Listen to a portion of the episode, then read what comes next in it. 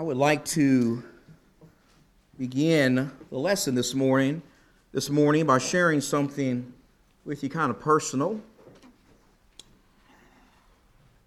Not long, bef- not long before my grandfather, who raised me, would pass away in March of last year, he sent me a birthday card in March of last year.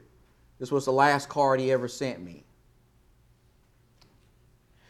Keep in mind, he's very, he's very sick at this time when he wrote this card, and he said, I know this is supposed to be a jolly true birthday for you. You go from one year to another, and that is a blessing. I realize that our birthdays are only two days apart. His is on March the 4th, mine is on March the 6th. And he says, I realize our birthdays are only two days apart, and I haven't been too, too much concerned about mine.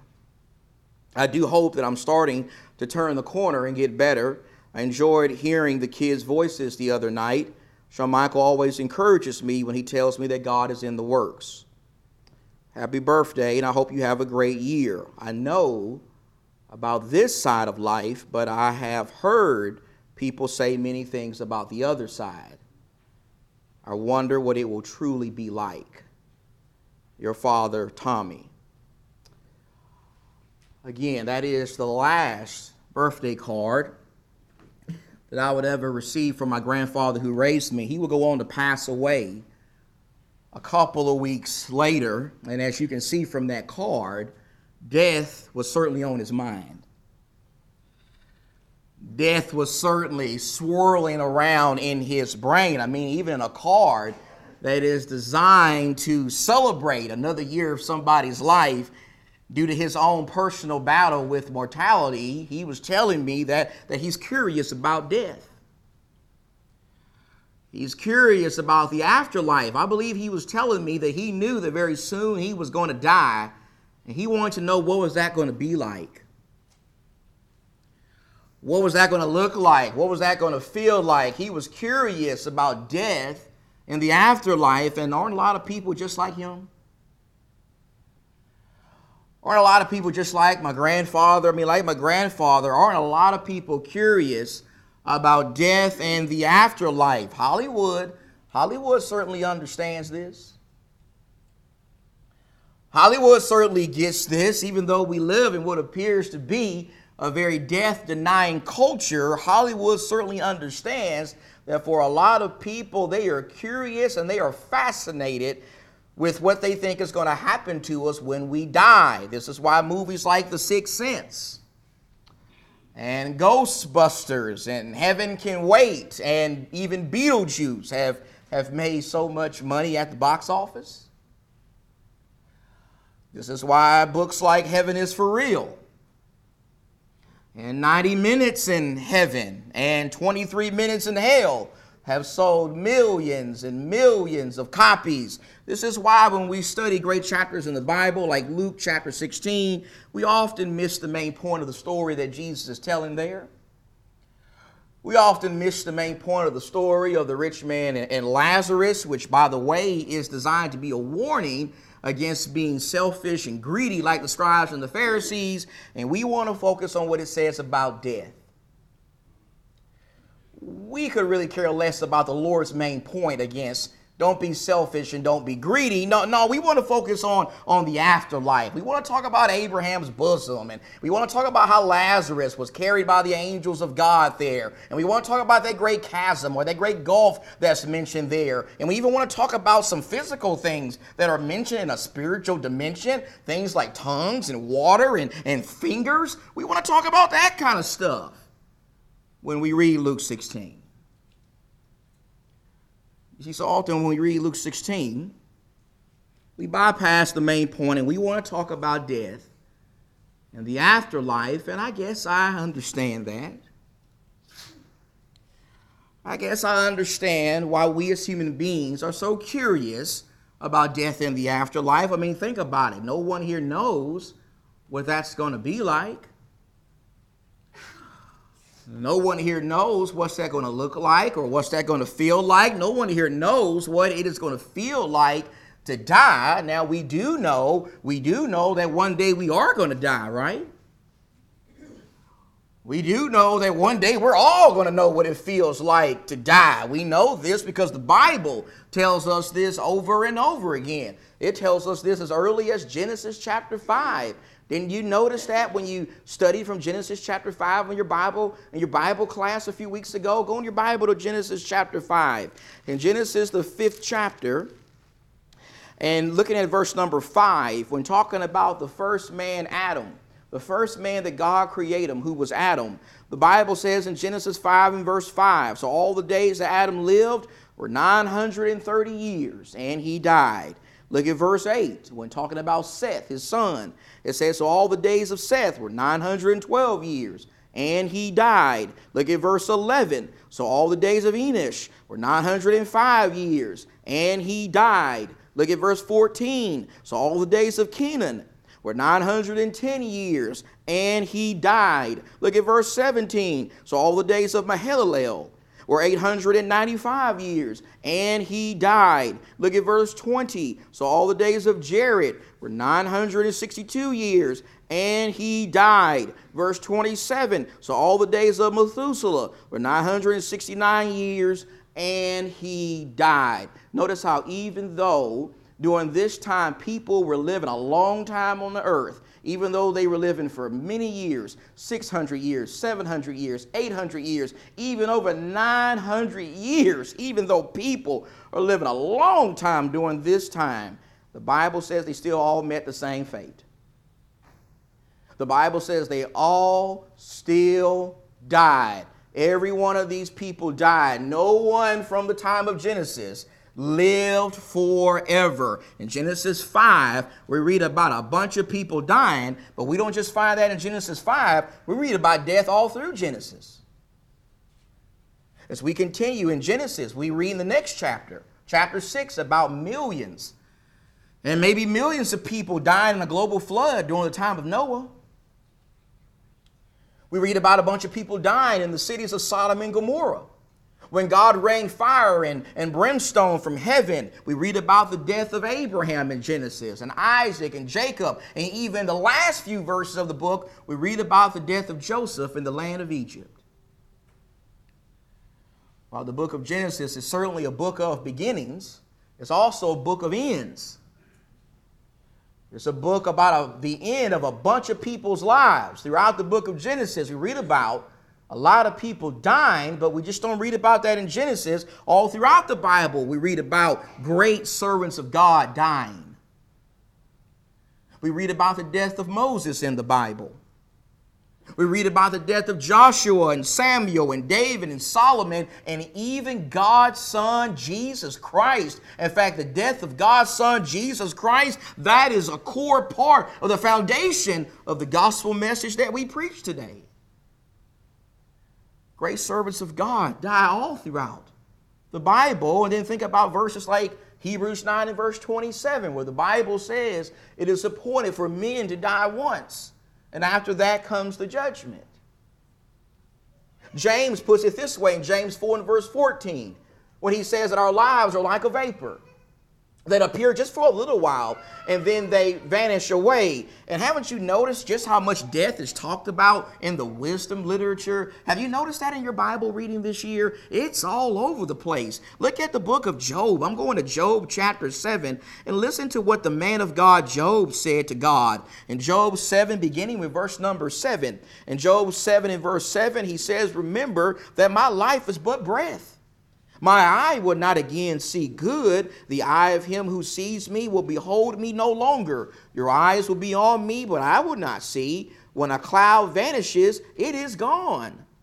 So, who, so he who goes down to Sheol does not come up. He will not return again to his house, nor will his place know him anymore. What is Job saying there? Where there, Job is acknowledging the fact that he knew that one day he was going to die. He knew that his life was relatively short. He wasn't going to live forever. Solomon talks about this in the book of Ecclesiastes. In Ecclesiastes chapter 3, I mean, all through Ecclesiastes, Solomon talks about death. Ecclesiastes talks a lot about death, but here's a great example uh, of this in Ecclesiastes chapter 3 and verse 19. In Ecclesiastes 3 and verse 19, Solomon says, For the fate of the sons of men and the fate of beasts is the same. As one dies, so dies the other. Indeed, they all have the same breath, and there is no advantage for man over beast. For all is vanity. All go to the same place, all came from the dust, and all will return to the dust. One thing we have in common with the animal, with the cat and the dog and the cow and the frog and the cockroach, is we die.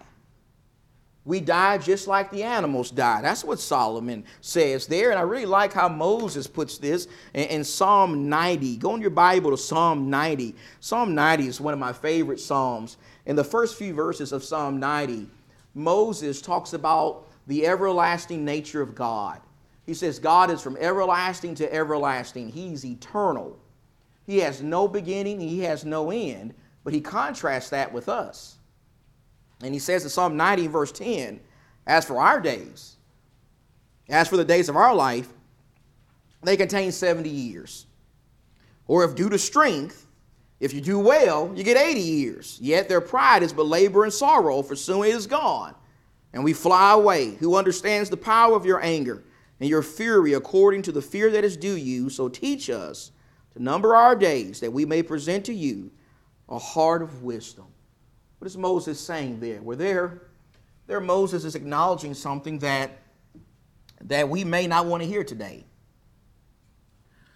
He's acknowledging something that we may want to deny. He is saying something that we may want to keep far removed from our minds. But that is, that is, we're going to die. That is, death is an inevitable fate for us all.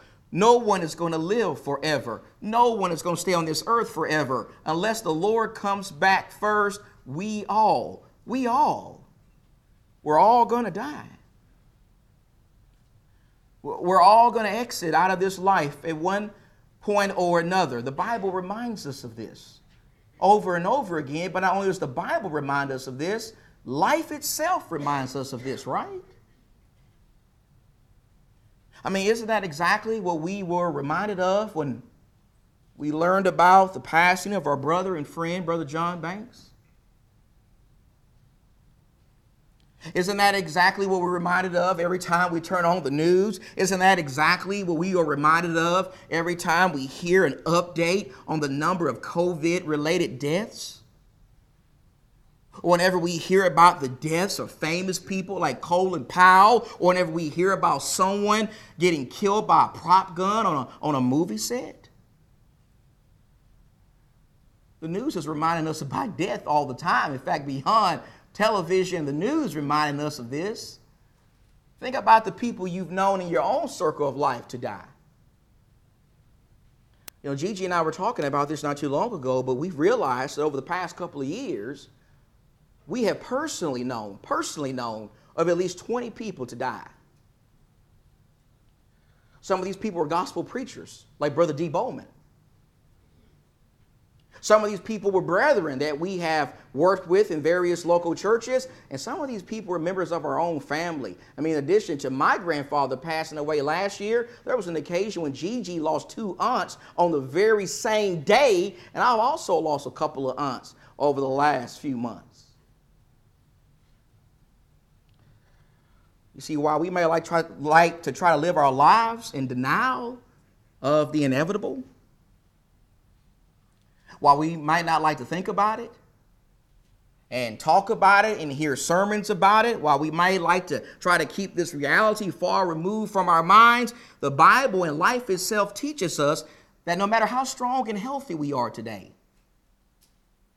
no matter how much we take care of our bodies, and there's nothing wrong with taking care of your body, but no matter how much we take care of our bodies, no matter how much we exercise, no matter how good our genes are, no matter how well we eat, or how much we try to avoid catching COVID, we're still going to die. We're still one day going to have to exit out of this life. If we have a problem with that, then we need to take that up with God.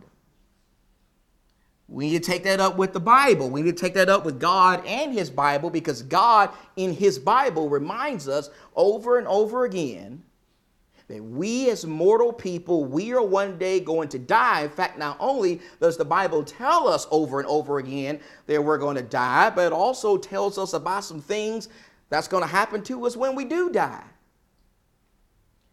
For example, one of the things that the Bible is pretty clear on when it comes to what's going to happen to us when we die is first, the Bible wants us to know that after we die, we're going to continue to exist. We're going to continue to live on. We're going to continue to live on in eternity. This is something that the atheist, the person who doesn't believe in God, well, the atheist doesn't believe this. The atheist does not believe that we're going to continue to exist after we die. I'm reminded of the words of one of the world's most famous atheists right now, and that's Richard Dawkins. Richard Dawkins had this to say in response to a question that he was asked about life after death. He said, Let's be realistic about this. We have brains. It is our brains that do the thinking. And once our brains stop, they are going to decay, and that's going to be that. On another occasion, he said this He said, Be thankful that you have life and forget your vain and presumptuous desire for a second one. I believe both of those statements right there by Richard Dawkins sum up perfectly what the atheist believes about this issue. You see, the atheist believes that death is the end. Death is the end of our existence. At the point of death, we are done, and, and there's nothing more to come. You see, for the atheist, he believes that there's nothing more to man than this right here. There's nothing more to me and you than this physical machine that we have. But once this physical machine breaks down, once it dies, once our brains stop working and they start decaying, well, guess what? That's going to be the end of us. There's nothing else to come after you die. That's what the atheist believes. That's what the atheist promotes. But that's not what Jesus promoted. That's not what Jesus believed. That's not what Jesus taught. You see, when it comes to Jesus, someone who did die and who did come back from the dead and was seen all over the place after he was raised, Jesus says that death is not the end for us. He says that death is not the end of man's existence. It is not the end of our journey. Instead, Jesus says we're going to live on. We're going to live on in eternity. We're going to live on in a spiritual dimension. I think that is something that is crystal clear from Luke chapter 16, our scripture reading this morning, the story of the rich man and Lazarus. Let me tell you something. Regardless of how you decide to treat Luke 16. Regardless if you decide to treat that story as a real life story, something that really happened, or if you believe it was a parable, regardless of how you decide to treat that, I think one point that is crystal clear from that story is the fact that we're going to continue to exist after we die. If we don't agree on anything, we at least have to agree on that. Jesus is teaching that in that story. And so go back to Luke 16 and notice again what he says in verse 23. Jesus in verse 23, after telling us about the death of the rich man and after telling us about the death of Lazarus, the poor man, it says in verse 23 in Hades. Hades is the place that where the departed souls go. When the soul leaves the body, it goes to Hades. Hades is also called Sheol in the Bible. When the soul leaves the body, it goes to Hades to await the resurrection and the second coming of Jesus. It says that when it came to the rich man in Hades, he lifted up his eyes, being in torment, and he saw Abraham. This is the same Abraham we've been studying about in Genesis. He saw Abraham far away and Lazarus in his bosom. Notice how, here, according to Jesus, when the rich man died, and when Lazarus died, and when Abraham died, they didn't cease to exist. They were not like Rover, dead all over. Their brains did not simply decay, and that was that. No, Jesus says that after these men died, they continued to exist. They experienced consciousness, they retained their identities, they even retained their memories. That's what Jesus says there. And Jesus taught the Sadducees the same thing in Matthew 22. When you go in your Bible, please, to Matthew 22, you see the Sadducees is, is a group of Jews in the time of Jesus who it appears they did not believe in the afterlife. They didn't believe in the resurrection from the dead. They come to Jesus in Matthew 22, beginning with verse 23, ask him this hypothetical question about this woman who had seven different husbands, and they want to know when the resurrection takes place, if there is a resurrection, whose wife is she going to be? Whose wife is this woman going to be in the afterlife? They're trying to trap Jesus. And so in Matthew 22 and verse 31, Jesus responded in this way But regarding the resurrection of the dead, have you not read? Have you not read your Bible? Have you not studied the scriptures? Have you not read the book of Exodus? Have you not read what was spoken to you by God? I am the God of Abraham and the God of Isaac and the God of Jacob. He is not the God of the dead, but he is the God of the living. What is Jesus saying here to the Sadducees? Well, he's telling them you're wrong. You're wrong in what you believe. You have not studied the scriptures carefully. If you had studied the scriptures carefully, you would have known that there is an afterlife. There is life after death. There is going to be a resurrection. Abraham, Isaac, and Jacob are still Abraham, Isaac, and Jacob, even though they've been dead for a long time. God is still their God. God is a God of the living, not the God of the dead. Jesus there is confirming the fact that after people die, they continue to exist. And he told the, the, the thief on the cross that in Luke 23 and verse 43. Remember when Jesus was dying on the cross next to the thief. He says, Truly I say to you, today, today, right now, you're going to be with me in paradise. Notice he didn't tell that man that once you're died, that's it for you. You're no more. There's nothing more to come. No, he told this man, You're going to continue to exist. I'm going to save your soul. You will be with me in paradise. That's what Jesus told the thief on the cross. And then look at what Jesus said in Matthew 10 and verse 28. In Matthew 10 and verse 28, Jesus says, Do not be afraid of those who kill the body but are unable to kill the soul, but rather fear him who is able to destroy both soul and body in hell. Notice how here in this verse we see exactly why we're not done after we die. We see exactly why we will continue to live even after death. According to Jesus, the reason why we are not done at the point of death is because we're special. It's because we are unique. It is because there is more to us than this physical body. You see, inside this physical body, Jesus says we got a soul. You have a soul. I have a soul. We got a soul inside our bodies, and it's that soul that's going to live on in eternity. It's that soul that will continue on in the spiritual realm. It is that soul that will live on in Hades as we await the day of resurrection and the return of Jesus. Jesus says that after we die, we're going to continue to exist. Our souls will live on. But then a second thing we learn from Jesus is once we die, we're going to experience some separation. Separation. And when we say separation here, we're not just talking about the separation of body and soul, which is the biblical definition of, of death. No, beyond that, we're talking about separation from other people.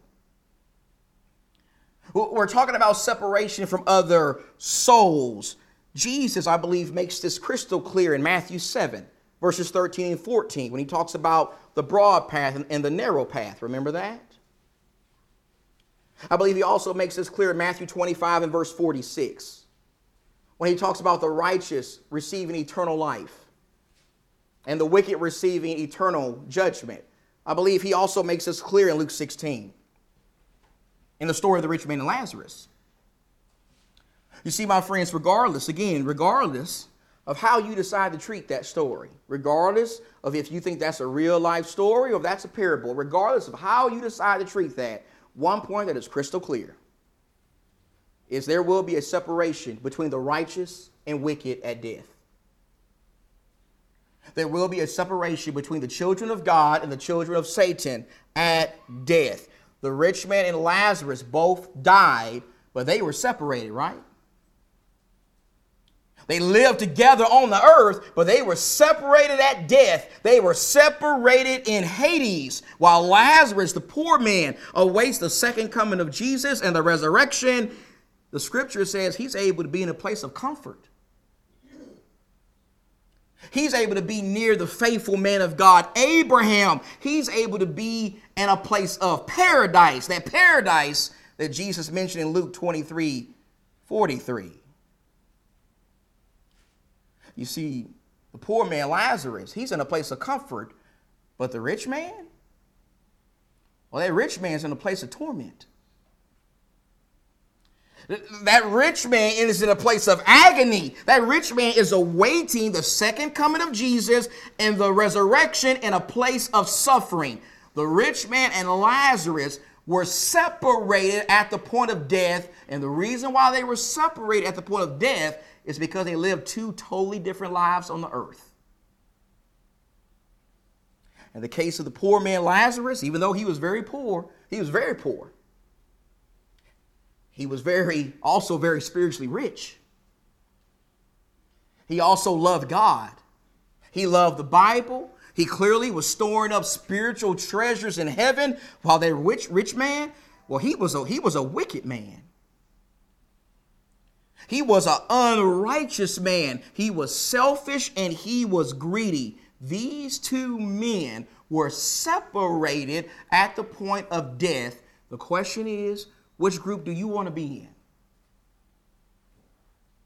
Which group do you want to be in when you die? Do you want to be in the group that has Lazarus and Abraham, or do you want to be in the group with the rich man? I'm asking you that question because we're living in a world today where picking groups seems to be such a big deal. Have you noticed that?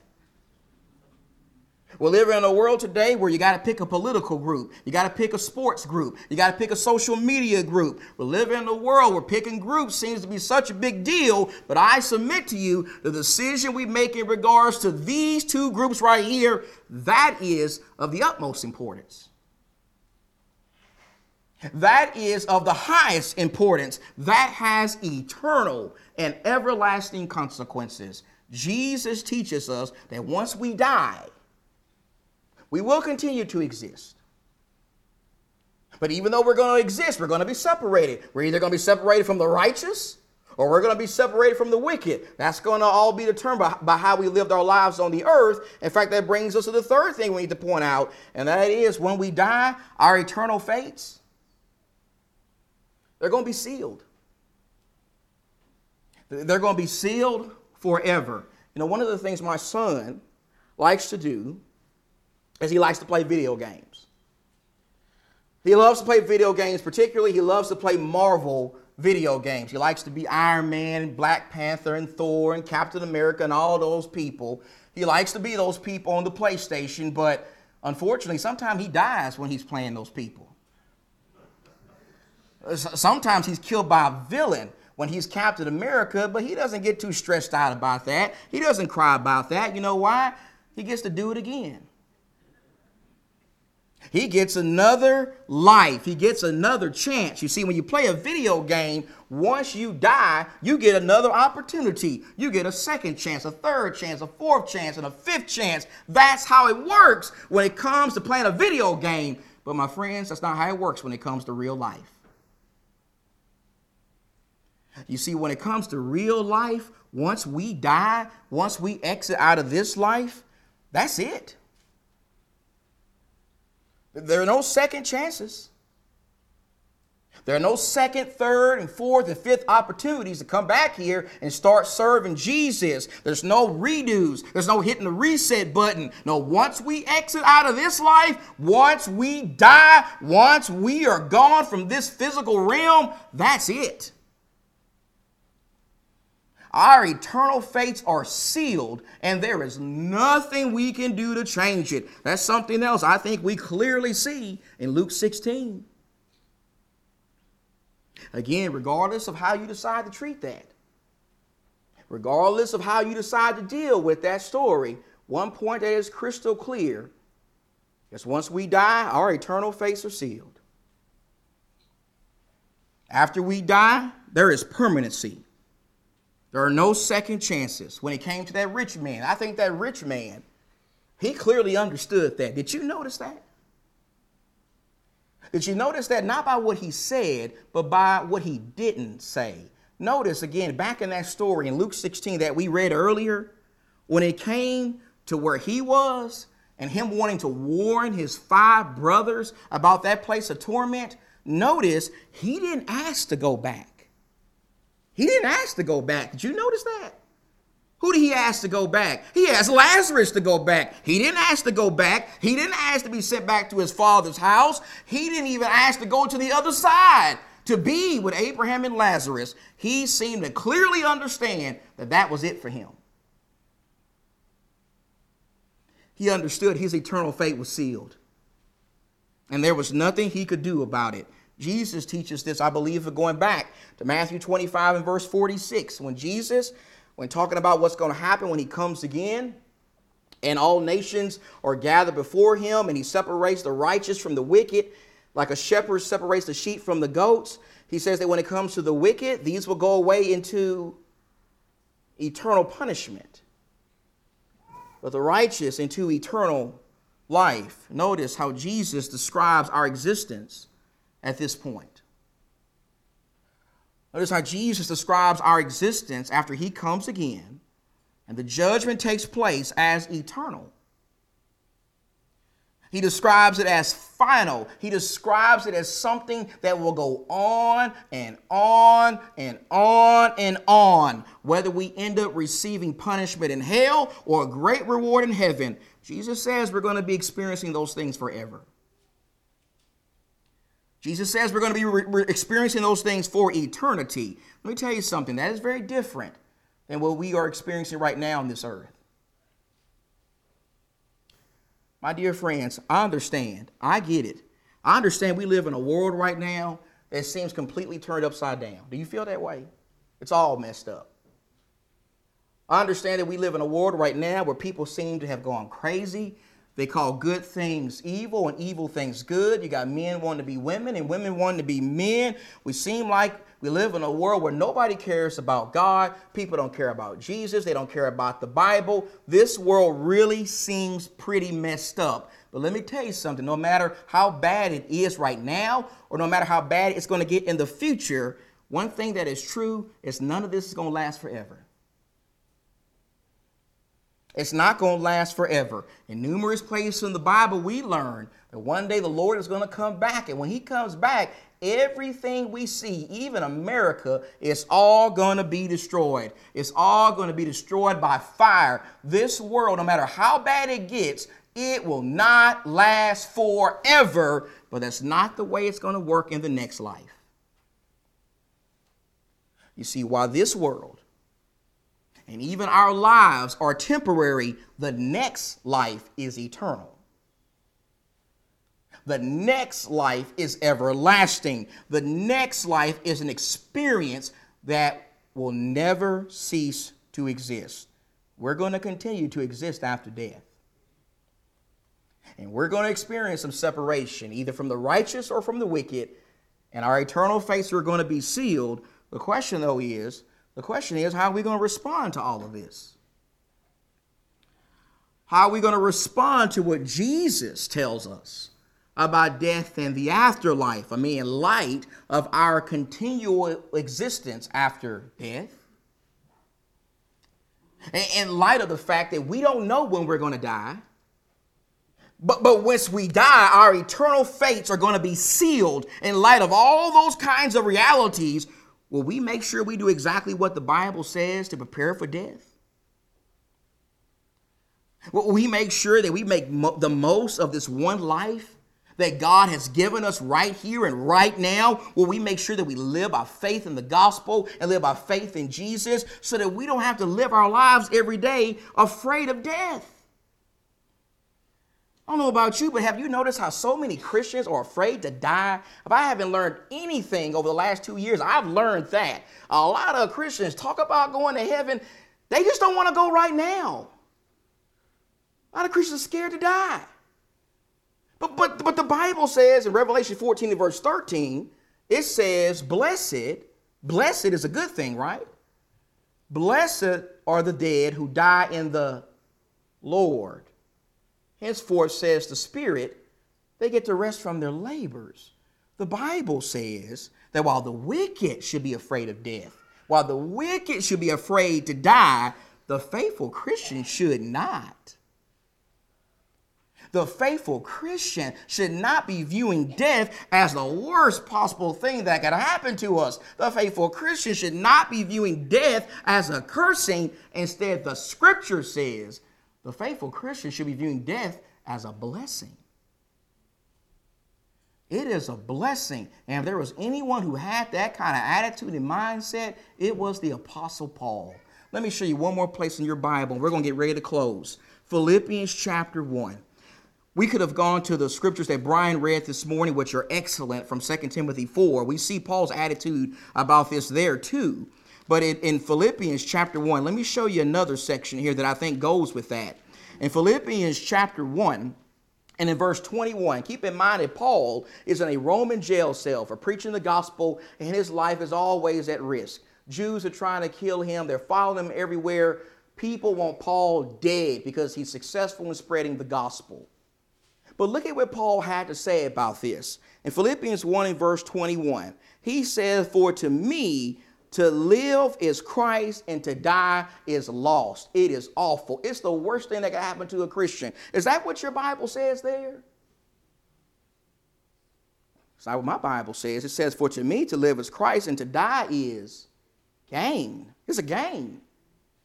But if I'm to live on in the flesh, this will mean fruitful labor for me, and I do not know which to choose. But I am hard pressed from both direction, having the desire to depart and be with Christ, for that is very what? That's very much better. That's very much better. Notice how Paul, when it came to death, Paul wasn't afraid of death. Paul wasn't scared to die. Paul wasn't walking around saying, Oh my goodness, death. That's the worst thing that could ever happen to a child of God. No, as a faithful child of God, as a faithful Christian, Paul had a positive view of death. Paul had an optimistic view of death. Paul viewed death as gain. He was confident that after experiencing death, he would get to be with the Lord. That's what he says. That, that was his mindset, and I want to encourage us to have the same mindset. I want to encourage us to understand that when we are like the Apostle Paul, when we live our lives totally devoted to Jesus Christ, we don't have to live every day in denial of death. We don't have to live every day like the world, afraid to die, totally absorbed in the here and now. We don't have to have this, this pessimistic view of death when we live for the Lord. Instead, we can live our lives optimistic about it and even preparing for it and trying to help other people prepare for it as well. You see, the faithful Christian, he prepares for death. And he tries to help other people prepare for death. In fact, if there was anything, if there was anything that we need to be telling people about death, let me tell you something. It's that right there. It is the fact that since death is certain, since it is guaranteed, they need to be preparing for it.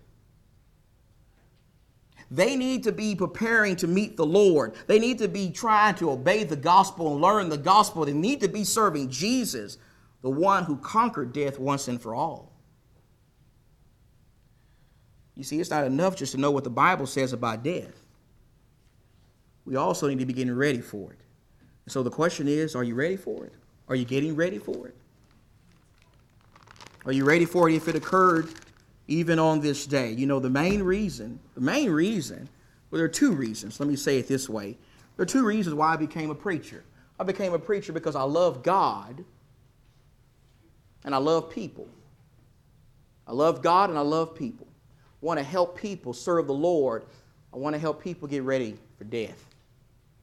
And so if there's someone here this morning that I can help with that, or if any of us can help with that, we would love to help you with that. Whether it's study the Bible with you, if you want to have a Bible study.